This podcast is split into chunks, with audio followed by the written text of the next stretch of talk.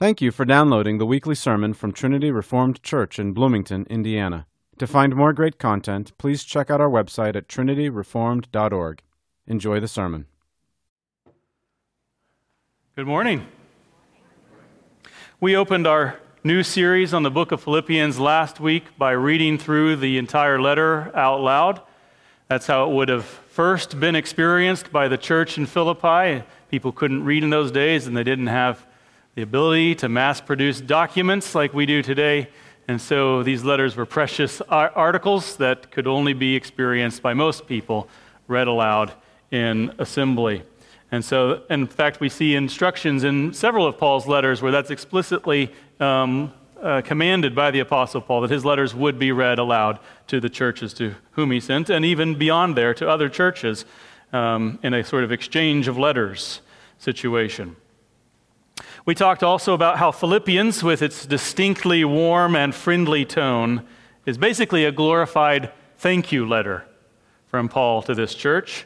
It's addressed to a church that Paul had founded himself in Macedonia, which is northern Greece, in the years 50 to 52 AD, and with whom he was particularly close, and it comes in response to a kindness that they have shown him uh, recently. Paul was uh, it, when he wrote this letter, he was under house arrest as a prisoner of the Roman state, awaiting trial before Caesar um, for charges levied against him by his own countrymen, the Jews, false charges. The believers in Philippi, they heard of Paul's plight, and somehow they heard, even from a great distance, and they uh, organized a special gift to be sent to him, hand delivered to him. And this gift was in two parts. First of all, it was a gift of money. We don't know how much, but it must have been um, worth all the trouble of getting it there, so probably a large amount to help Paul meet his material needs. But it was also uh, the second part of the gift is came in the person of Epaphroditus. It was a gift to meet Paul's uh, relational and missional needs. They sent Epaphroditus, a leading man of their church, possibly one of their pastors, to go and be with Paul in Rome and offer any assistance he could to him, and he did for a time. So, this letter of Paul's is really a big thank you to this church for this great extravagant gift of love. It's 800 miles away along a famous Roman road from Philippi to Rome. And so, this is a, this is a pretty lavish gift that they have poured out on Paul. And he's abounding in thanks for them. Um, it's a letter that, as it's saying thank you, it says a whole lot more than that. It says a lot about the Lord Jesus Christ, about the gospel, about union with the Lord, about how we should uh, emulate the Lord's own example, and how this builds up the church together. It's just a wonderful letter. In the interest of full disclosure, I myself have not given Philippians much attention in my life.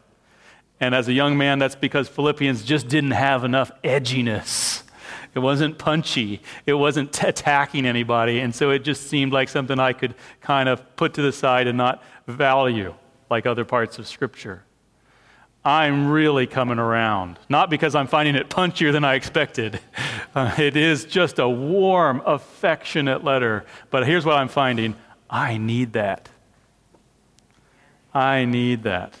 And I'm more and more convinced that the Lord has led us to this portion of His Word where we find Paul, the great gospel visionary, baring his Christ inflamed soul to these dear people who he loves, who, from whom he has just tasted of, their, of an unexpected uh, kindness and, and gift of love which was stirred up in them upon the hearing of his difficulties. He, he, and he, he wasn't looking for it, and out of the blue it comes, and he is just overflowing with thanks in the way that this great theologian overflows with thanks with great theology.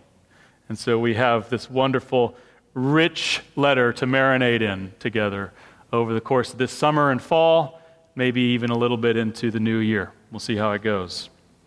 Well, today we're just focusing on the very opening greeting and address of this letter, the first two verses the, the main theological foundations and themes of this whole letter really are opened up and found in this These first two verses, just the, just the saying, hello, here I am. and, and they are resident in a couple of identifying terms or terms of gospel identity that Paul employs here in, as he greets this church. It's, uh, these, these terms of identity are really foundation stones of our faith, and they help us understand who and what we are and what we are to be in the Lord Jesus Christ. We're going to look at them together. Let's read this um, opening together. Uh, the first two verses of Philippians 1. This is God's word, and it is eternally true. Paul and Timothy, bond servants of Christ Jesus, to all the saints in Christ Jesus who are in Philippi, including the overseers and deacons, grace to you and peace from God our Father and the Lord Jesus Christ. This is the word of the Lord. So we hardly write letters anymore. But when we do, we save our signature for the end of the letter. In these times, conventions were different. And uh, the norm was to start with your own name as the sender of a letter or author of a letter. And that's what Paul does here. He's just following standard ancient letter writing procedure and how he opens this. He said the, the, the form is basically from the sender to the recipient, greetings and prayers. And that's what we see Paul doing here. Although it's not pro forma with Paul, he's packing all of the good riches of the gospel into even this just opening uh, formality.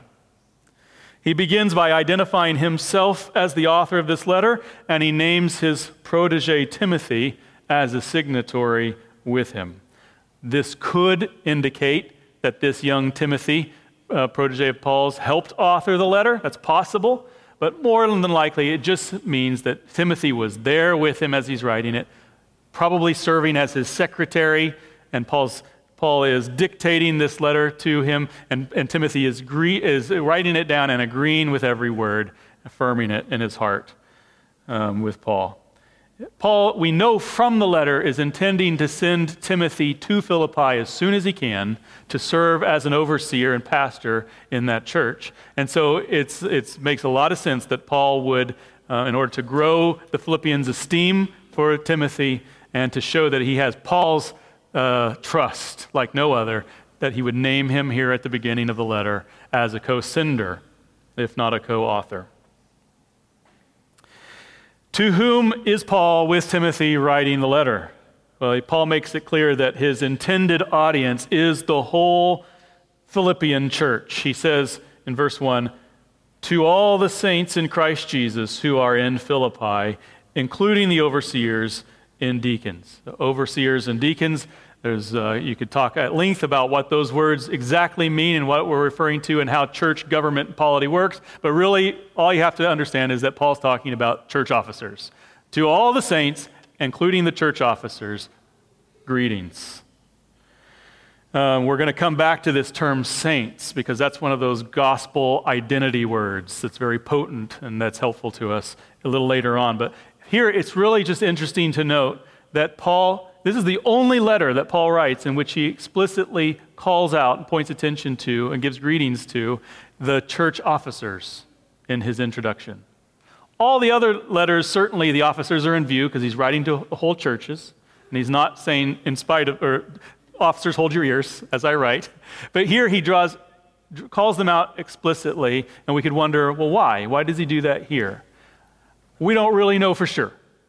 But my best guess is that this is his way of acknowledging their special role in organizing the gifts that were sent to him.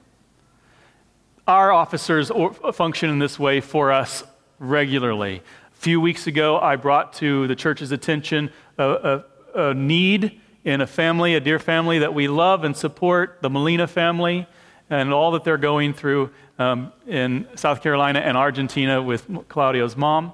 I said that in the first service, I said it again in the second service, but between the services, the deacons of the church that were present got together in a special meeting and they, just, they voted to send a gift from our benevolence fund, our compassion fund, to the Molinas to help them in any way that would be helpful in this time.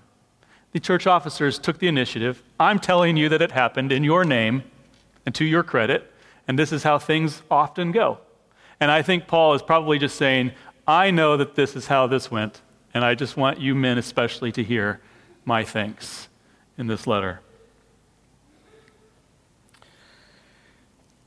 Matthew Henry makes a really interesting observation about Paul's drawing attention to the officers here at the beginning of the letter that I think is helpful to us, good, a good reminder. After he observes that Paul makes mention of the officers of the church, who Henry refers to in his writing just as the ministers of the church, uh, Matthew Henry goes on to say, Paul mentions the church before the ministers, to all the saints and the officers. He mentions the church before the ministers because the ministers are for the church, for their edification and benefit, not the churches for the ministers, for their dignity, dominion, and wealth. That is a good reminder of the nature of the church, of the role and function of the Christian ministry. It is not lording it over the church, it is not profiting of, from the church. It exists. The ministry and the offices exist to build up and serve the church. We, I'm saying this because we all tend to like uh, be jealous of one another and, and, uh, and envy those above us. People uh, at the top tend to abuse their authority and their power and forget that they are simply servants. And this is a great reminder from Matthew Henry. And it's consistent with the humble view that Paul and Timothy take of themselves as they, as they introduce this letter to the church. They call themselves bond servants of Christ. And that's the first or the second of the very um, potent gospel identifiers that Paul employs here in this verse. We're going to get into those now saints and bondservants, saints and slaves. But I want to say something just about identity in general before we get into it. Identity. Identity is a major concern of our society today. If you're listening, you're hearing about it all the time. We are regularly confronted with questions like How do you identify? How do you identify? What are your pronouns? It's another way of asking the same question. How do you identify? We hear statements like this, even more pervasive than those earlier questions. Statements like this You can be whatever you want to be. You can be whatever you want to be. You can do whatever you want to do. Stores and clothing lines and cars and electronic, electronics manufacturers are developing products around the many different images and identities that people want to project of themselves. Hipster jokes are passe already, but I want to share with you my favorite hipster joke because it's really a joke about identity and, and projection. It's the definition of a hipster. That's the, the premise of the joke. A hipster is someone who inherited his grandfather's work clothes, but not his grandfather's work ethic.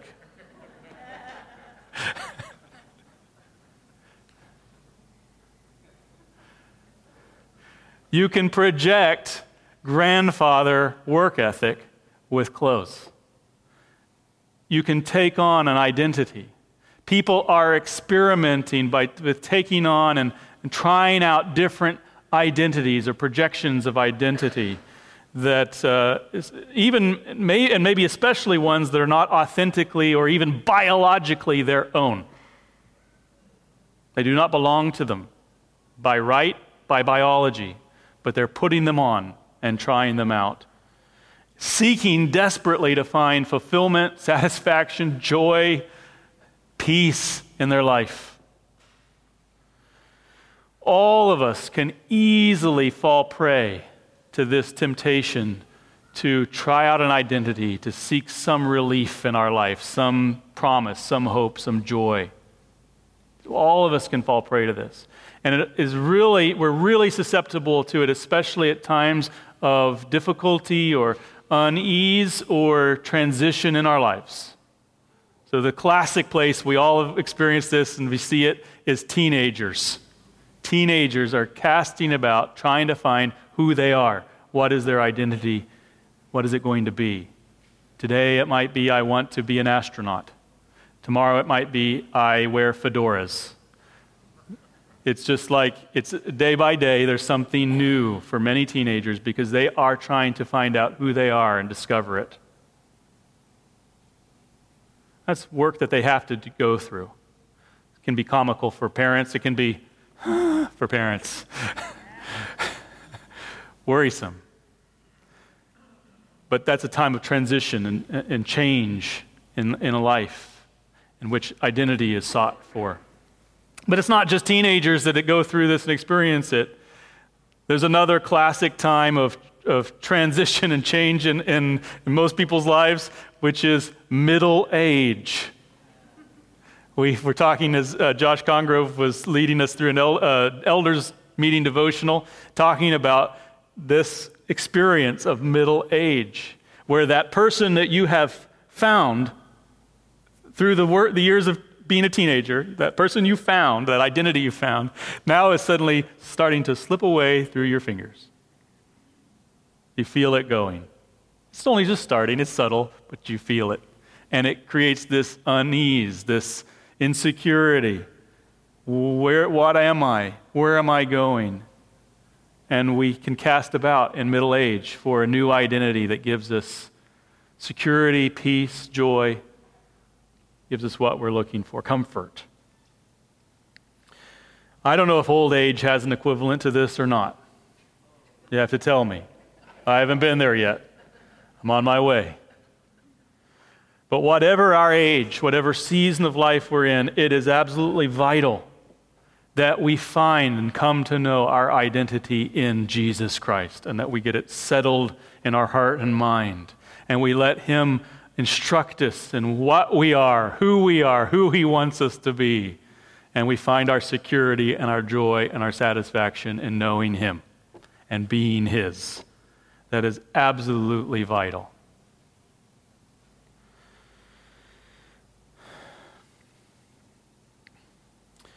We can't be casting about looking for meaning and fulfillment outside of His good and perfect will.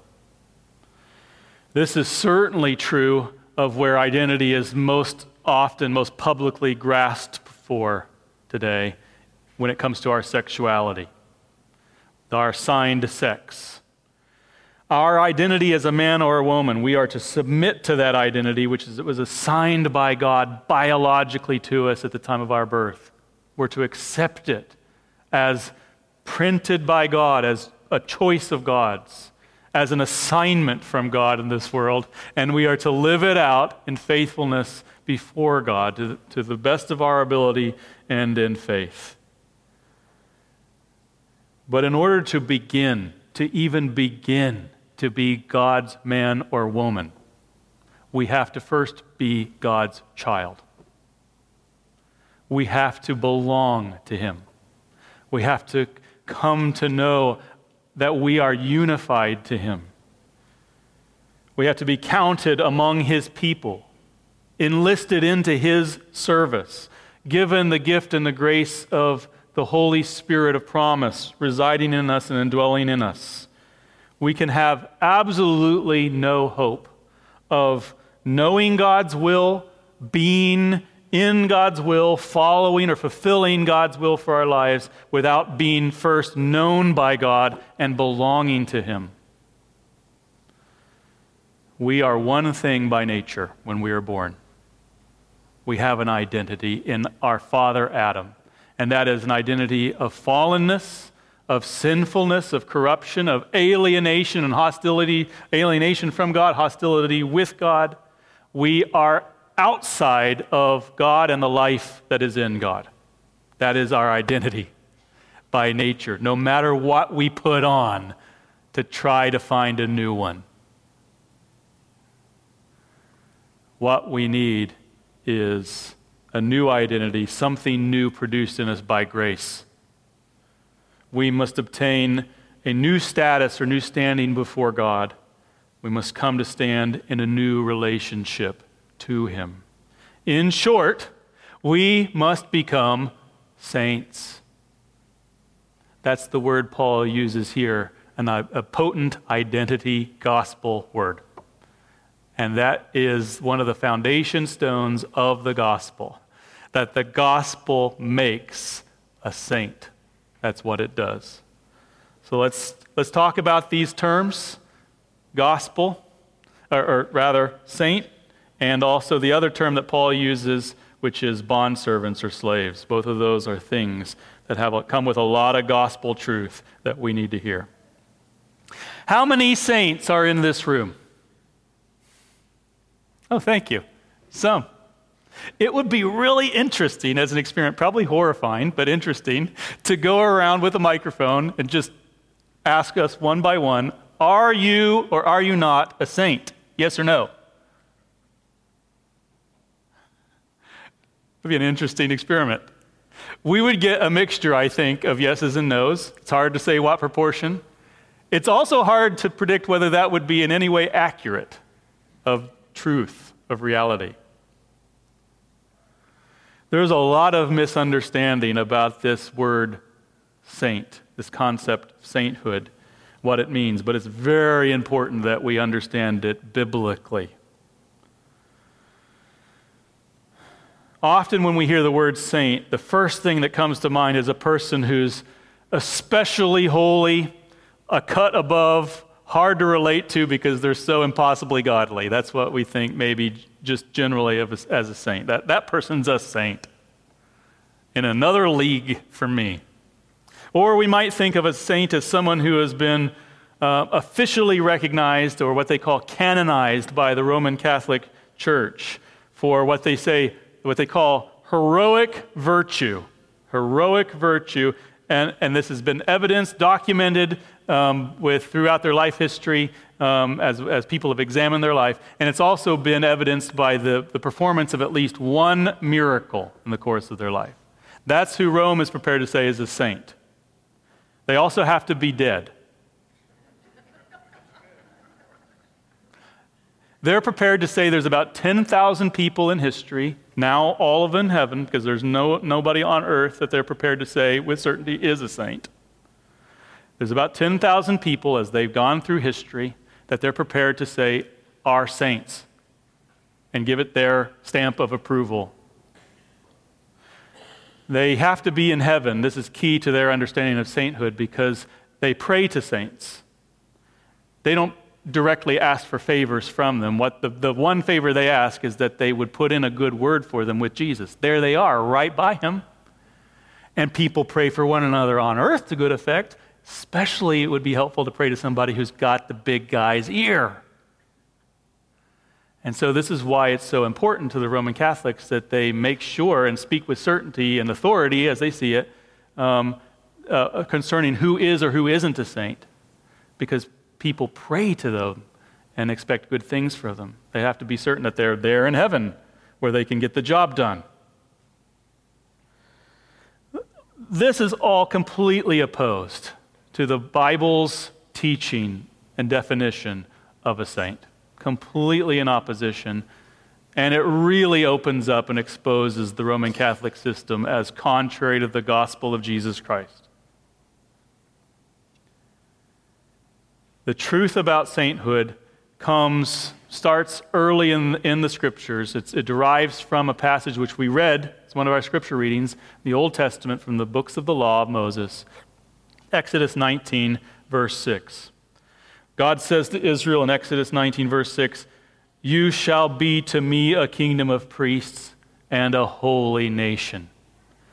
I noticed in the reading that before that, a couple verses, God said, You saw how I brought you out of Egypt to myself.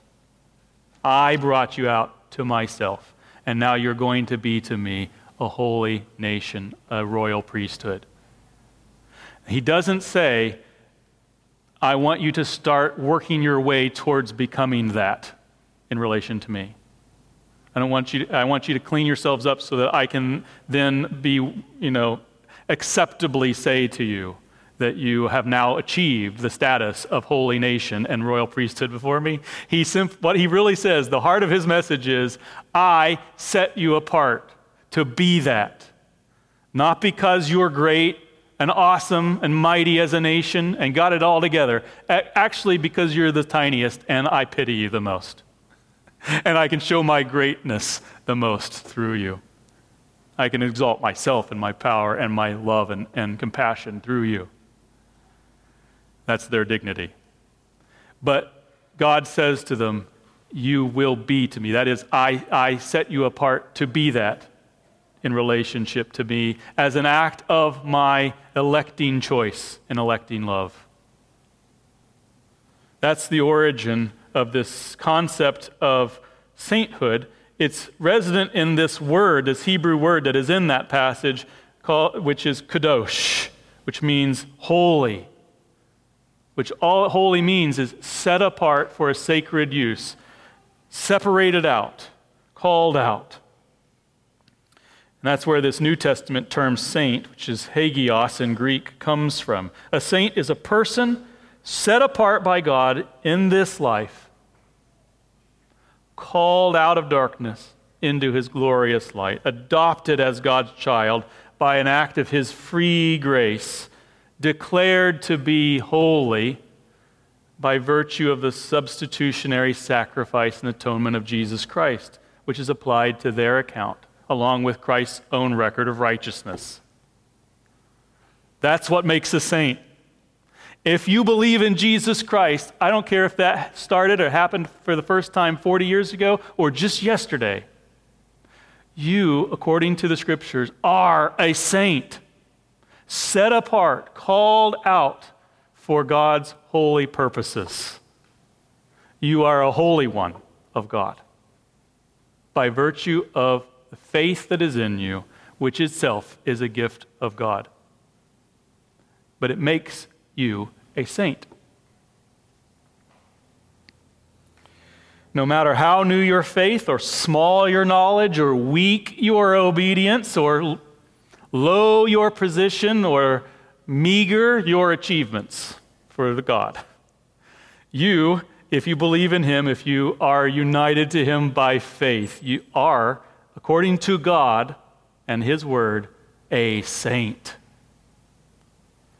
And, and from you are holy because He is holy and you are in Him. That's why Paul here, and he says, to all the saints who are in Christ Jesus, you are saints in Christ Jesus. There is no other saint in the world but those that are made saints, called out, separated for God's use through the gospel.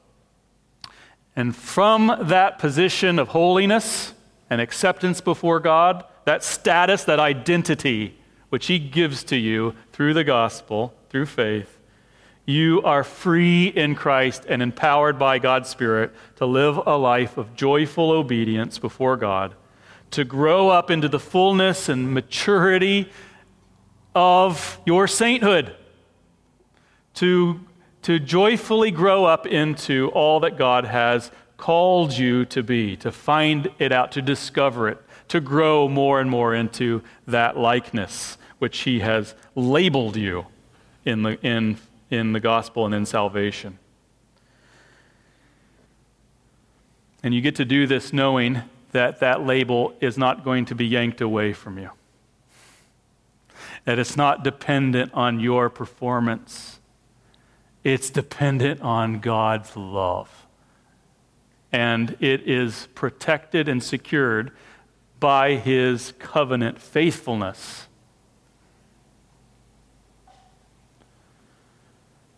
Believer, are you willing to claim for yourself the title of saint?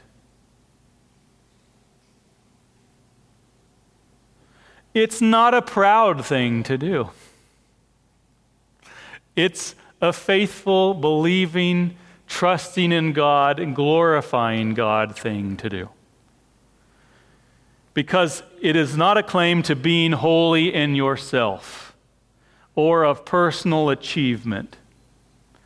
It's a claim to being in yourself a wicked, condemned sinner upon whom God showed mercy and called out of the darkness and set apart for his own use and purposes, good purposes in salvation and showing his, his mercy.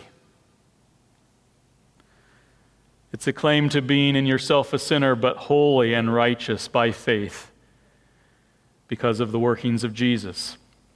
It's, a, it's to lay claim to the promises of the gospel and to bask in the wonders of God's grace. That's the first question.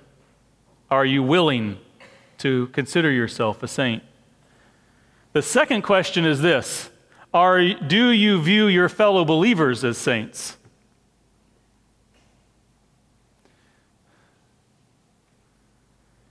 It may not be a stretch to accept that Paul would call his beloved Philippian saints. I mean, after all, they're lovey dovey. They just sent him a bunch of money. He's feeling happy thoughts about them. But what about the other churches that give him trouble? How does he refer to them? As saints. And some and more profusely even when it comes to the Corinthians than he does here with the Philippians. Let me just read. So the Philippians, uh, the Corinthians, are very disorderly, very troublesome, very corrupt church. Okay? Not the kind of church that gives Paul happy thoughts. Okay? Here's what he says in his introduction to them To the church of God, which is at Corinth, to those who have been sanctified in Christ Jesus, saints by calling, with all who in every place call upon the name of the Lord Jesus Christ, their Lord and ours. Paul calls them saints, and he reminds them of their high calling in Jesus Christ, even in how he says, Hello. Do you accept the weaker brother or sister here as a saint and cherish them with all that reverence and honor which is due such as of, due to one of God's holy ones? Or do you, are you preferential, biased, impatient, severe, looking down your nose on people, using your standard of godliness today or your gifts that God has given you as the standard, the baseline of sainthood, below which nobody could possibly consider themselves one? we are to extend to one another in Christ what's called a judgment of charity. And that's what Paul does where he's writing to churches. He takes them at their word. When they claim Jesus Christ and are part maintaining fellowship and are part of the body of Christ, certainly he does his work pastorally with them and he challenges sin where he sees it, calls it what it is. He's not shy to do that. But his he premises on this that they are God's holy ones and therefore have an obligation to live out of that holy status and identity faithfully before God. Husbands, do you love your wives as saints? Apparently, this is a temptation of ours not to do so. And it's very important to God and His Word that we respect and dignify as co heirs of the grace of life our wives, men. Listen to it in 1 Peter 3. You husbands, in the same way, live with your wives in an understanding way as with someone weaker, since she is a woman, and show her honor as a fellow heir of the grace of life, so that your prayers will not be hindered. It's important to God that we dignify and respect and honor the status as, of, of co inheritors of grace, of sainthood of our wives along with us, husbands. Paul wrote to all the saints who are in Philippi, and he didn't add disclaimers or qualifiers. If you made a claim to Jesus Christ and were walking in fellowship with the church, Paul was prepared to love you, to take you at your word, to accept you. Do we do the same with one another? Do we do as a church towards other churches what Paul does in his letters? Accept the status and the high calling and, and dignify the, the true nature of, of sainthood in other organizations, churches, in our community, and outside ourselves. Paul doesn't apply the term saint to himself in this opening, but he certainly considered himself to be one. Now, what kind of saint, or what status of saint, or what rank of saint do you think Paul considered himself? The Masonic Rite, the Masons, they have their 33rd degree and then a whole bunch of lesser positions all the way down to newbie or whatever it's called.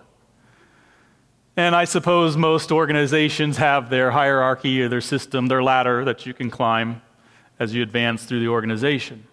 And apparently, the church has a ranking system of its own. At least the Apostle Paul thought so.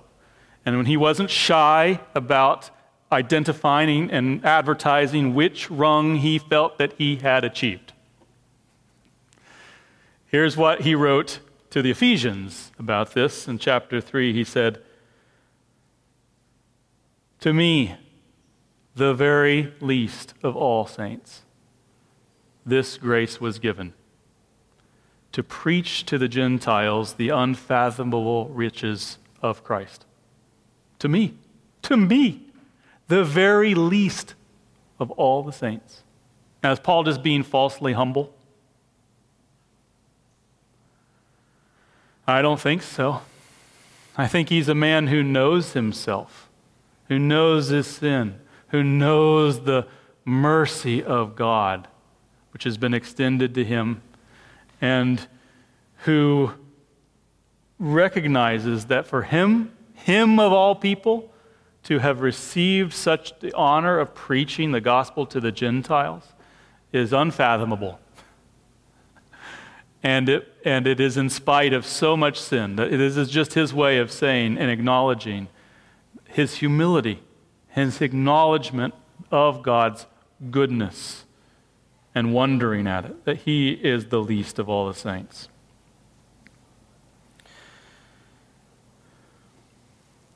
When comparing himself against other sinners, Paul calls himself what? The chief.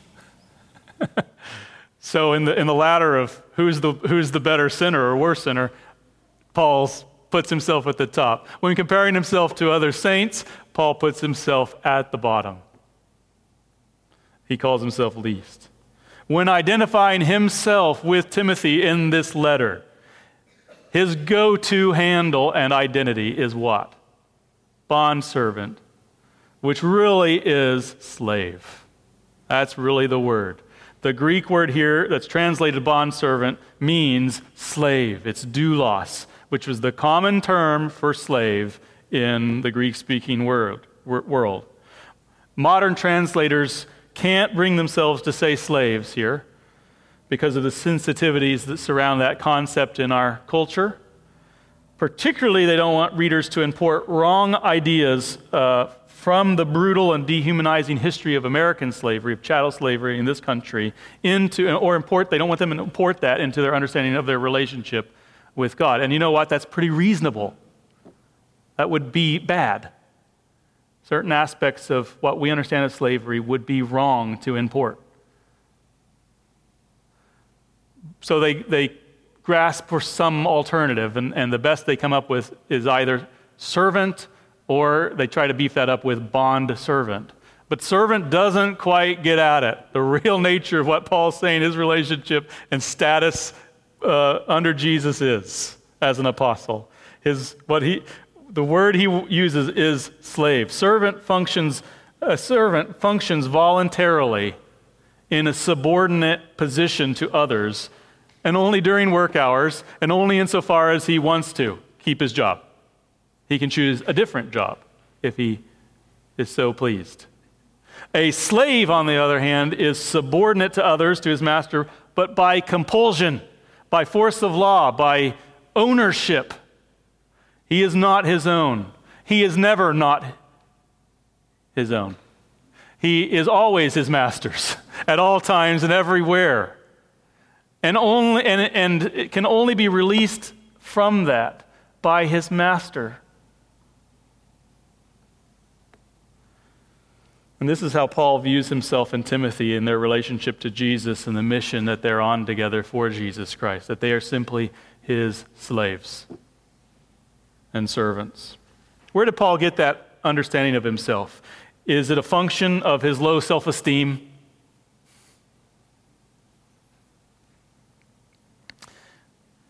This understanding of leadership and of Christian identity was, was taught to the apostles by Jesus himself, who said, Whoever wishes to become great among you shall be your servant, and whoever wishes to be first among you shall be your slave. The last shall be first, and the first last. He says in Luke 14, Jesus, For everyone who exalts himself will be humbled, and he who humbles himself will be exalted. Jesus called his apostles, his disciples, slaves. He, he taught them to think of their relationship in many ways, but in this way too, as slave and master. Jesus in John 13 said, Truly, truly, I say to you, a slave is not greater than his master. If they hate you, they're gonna, if they hated me, they're going to hate you also. He taught them to think of this way.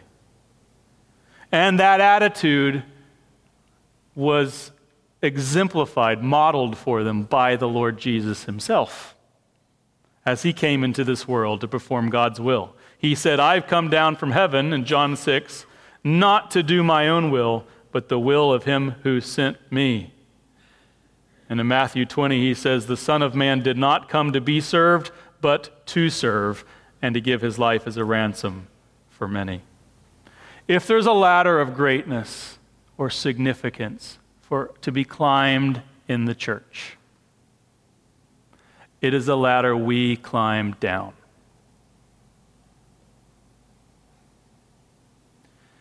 And the lower we get, the greater we become because we exemplify the Lord Jesus Christ's own attitude and purpose and approach to people. We'll never get as low as him but it is our privilege to climb lower in our esteem of ourselves day by day. And as we do, we come greater in the kingdom of heaven. Because it, we reflect Jesus more and it glorifies him for us to be conformed in his image and to ex- exemplify him in our lives. As we die to ourselves, we live to God. As, our, as we become more and more aware and open about our weakness, the Lord Jesus' power is magnified in our life. This great theme of Jesus and his humility and our emulating him, Paul is going to open up in this letter powerfully and most beautifully in chapter 2. But this is how Paul sees himself in Timothy right from the beginning and announces who he is. Paul and Timothy, bondservants or slaves of the Lord Jesus Christ. These men who sit atop the pinnacle of Christian leadership in their day, doing the most advanced work in many respects with the greatest mind and insight into the mystery of the gospel, planting lots of churches everywhere, considers himself a servant of all and a slave of Jesus Christ, doing only his master's will. That's his entire ambition. And that's an example for us. How do you view yourself in relation to Jesus Christ and the mission of Jesus in this world? Is God lucky to have you? Is he obliged to make you happy? Is he your servant? Or are you privileged to serve him and be counted his slave? It's not dehumanizing or belittling or oppressive to be the slave of the Lord Jesus Christ. It's true freedom because we were made to serve the Lord. That, and there is no greater joy and fulfillment and satisfaction than fulfilling the purpose of our existence. doing what we're made to do. And Jesus is not a bad master. I felt stupid saying it that way. He is a good master. It's a privilege to serve him, not a drudgery. He leads his slaves to victory and gives them gifts and the spoils of war and triumph. He says this in Ephesians 4 8. And Jesus says that the yoke of his service is easy and his burden light. Is your view of yourself as a Christian, as a member of the church, consistent with Paul's teaching here in this opening? Do you accept that you're a saint? before God humbly, realizing that's a gift of God's grace and a testament to His grace and a high calling that He has blessed you with in your life. Praise His name.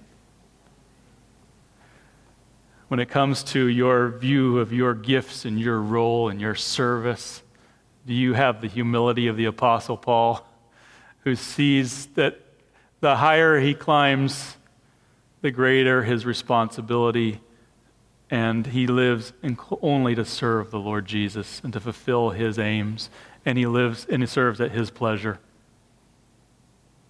He's not his own. It's not his kingdom he's building. It all redounds to the glory of the Lord. May Paul be, he considers himself nothing. And whatever things that accrue to his glory, he counts them as dung and rubbish so that he may gain and glorify the Lord Jesus Christ.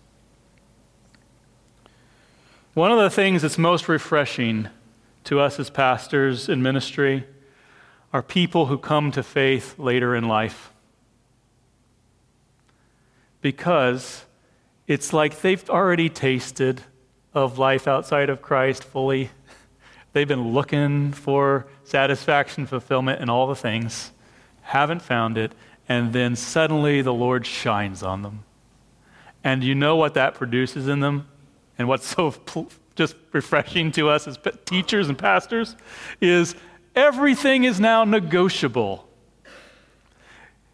Just tell me what the Lord says. That's what I want to do. I didn't know He said that. That's what I'm going to do. Oh, I forgot that he said that. Thanks for reminding me. I'm going to start doing that again. This is the spirit of people who know what, what's out there and how fulfilling or not fulfilling it is, and have come to know the Lord Jesus and the goodness of his commands and of his will. And they want to follow him and please him and to enjoy him. So these are our these are two fundamental identities which are our in, ours in Jesus Christ saints and slaves. We are now today his saints and slaves if we've tasted of his kindness and have come to believe. These are our undeserved privileges and honors which he has bestowed upon us as he unites us to his son. They are ours to practice and to enjoy more and more as children of God who live under the privilege and knowledge of God's pleasure and acceptance, learning to grow into what we are, what He has made us to be, more and more, earning to jo- enjoy more and live out more of what He has called us to be in Christ. And that's what much of Philippians is about. It's about working out and advancing in these identities. That's what it's about. And the joy that comes from it, which we see evidenced in Paul, who's suffered much and lived much, but has tasted much as a result of, of, of his faith, the kindness of the Lord, and has grown much. Do you want to grow? This is the recipe. Growth comes from this soil, from the, the joint soils of sainthood and slavery. Humility, joyful acceptance of what God has done for us in Christ Jesus, and where we come to the point where we, acknowledging his goodness in the gospel, say, I'm here to do whatever. I'll go, send me. Not that I'm anything, but if you'll use me, I'll, if you'll have me, I will go.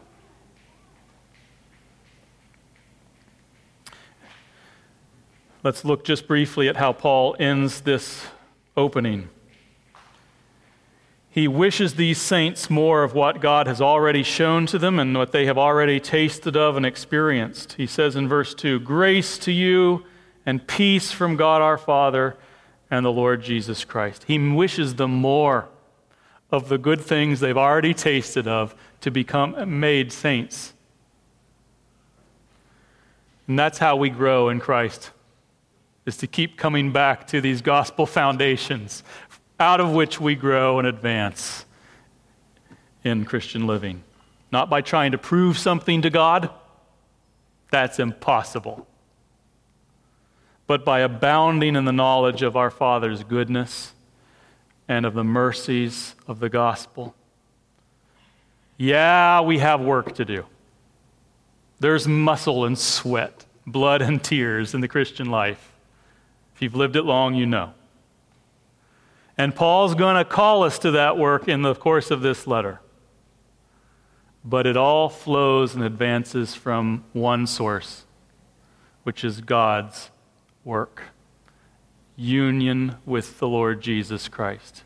It all comes from God, flows from His grace at work in our lives. And may we come to know it and taste it more and more in the coming days. It's hot in here. I see you all being sleepy. So we're done. We're going to go now to the Lord's Supper.